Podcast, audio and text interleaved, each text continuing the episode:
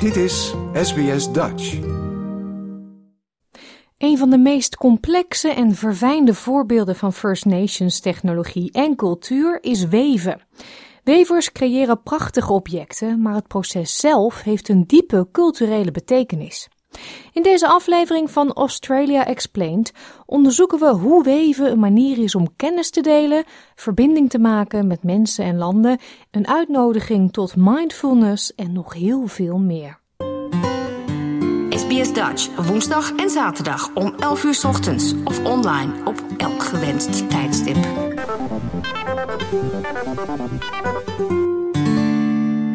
Geweven objecten zijn net zo divers als de First Nations wevers die ze maken. Elk werk is een betekenisvol object dat een zichtbare band vormt tussen de wever, zijn land en zijn voorouders. Het weefproces begint met het verzamelen en voorbereiden van lokale bronnen, zoals riet, schors en planten.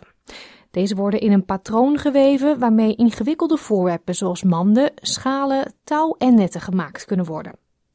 Kunstenaar en pedagoog Cherry Johnson is een Gomeroi-vrouw uit Noord-New South Wales en weeft al sinds haar zestiende.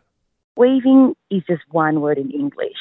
In first mother tongue language, there's lots of different words for it because you're actually talking rather about the process and the product. But the actual really significant bit about what we call weaving in the Western is the cultural knowledge that's held in the objects, knowing what plants to pick, what time of year, and also what's available for harvest to eat in a really sustainable way. Weven is een sociaal proces. Verschillende generaties zitten samen om te kletsen, verhalen te delen en de culturele kennis te leren achter waarom mensen weven, zodat toekomstige generaties de weefverhalen kunnen doorvertellen, zo zegt mevrouw Johnson. The importance about weaving is not necessarily just learning the stitches and the process. The importance is actually understanding what you wove with, why those items were significant, what the object that you're making was used for, how to use it correctly. There's so much involved in it. Weven betekent verschillende dingen voor verschillende mensen. Luke Russell is een Warimi custodian in de regio Newcastle in New South Wales.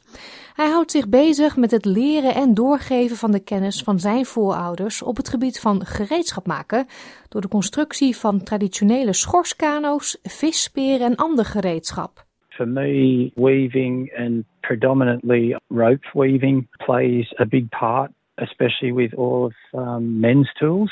Our weaving plays a part in securing, say, the ends of the canoe. It also plays a part in securing the different materials that we use to form together, like our fishing spears. If we're binding rock to use as, say, a spear tip, a knife edge, that's all secured by weaving rope. Dus in tegenstelling tot sommige stereotypen zijn mannen ook betrokken bij het weven. Volgens de heer Russell leren jongens traditioneel samen met meisjes weefvaardigheden, vanaf de vroege kinderjaren tot in hun tienerjaren, onder begeleiding van matriarchale hiërarchie.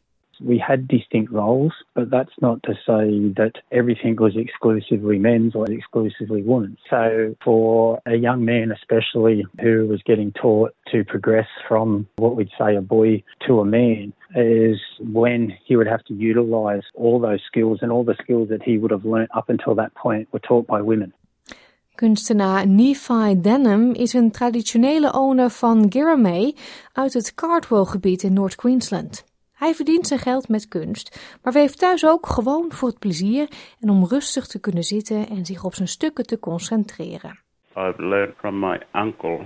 He's taken the time to show me how to make the uh, traditional lawyer cane baskets that we use up here in North Queensland. And it was from there that I've learned how to go out collecting, how to strip it into finer pieces, and also setting them out in the four different sizes in order to start constructing the basket weaving.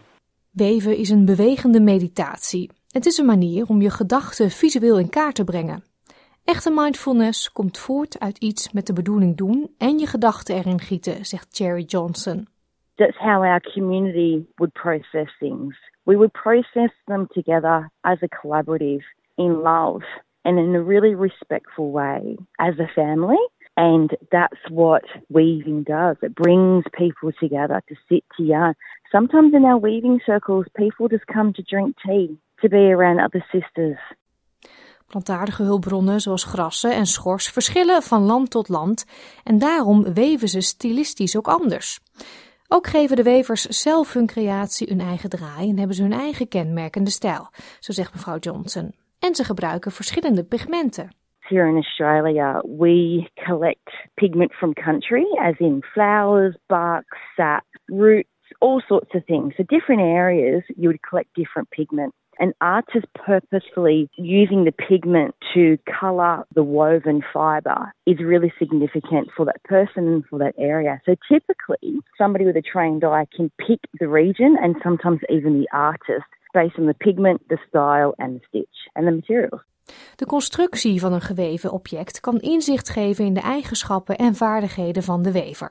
Soms kun je de kunstenaar zelfs identificeren door naar de basis van het weefsel te kijken, zegt Nephi Denham. Many of our artists, including myself, we start off differently. That's how you can tell from the space of it and how we started, whether it's a left or a right hand weaving. So you can really tell who's made what. And you can really see whether they've taken the time to strip the cane more finer or they've just gone into rushing the process of making the basket.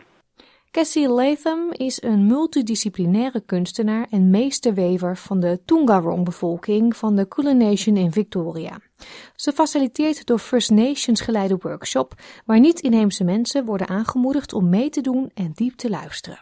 Having non-Indigenous people partake gives a greater understanding of where us as First Nations weavers come from, everyday uses from our ancestors, but it's mainly really important that they know that these workshops should be First Nations led and they should take away the importance of cultural intellectual properties of our knowledges here in Australia. Het respecteren van het protocol is cruciaal.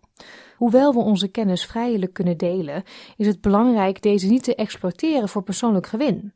Bovendien moeten we de leringen van onze First Nations mentoren consequent erkennen. Workshops worden vaak gepromoot via lokale councils.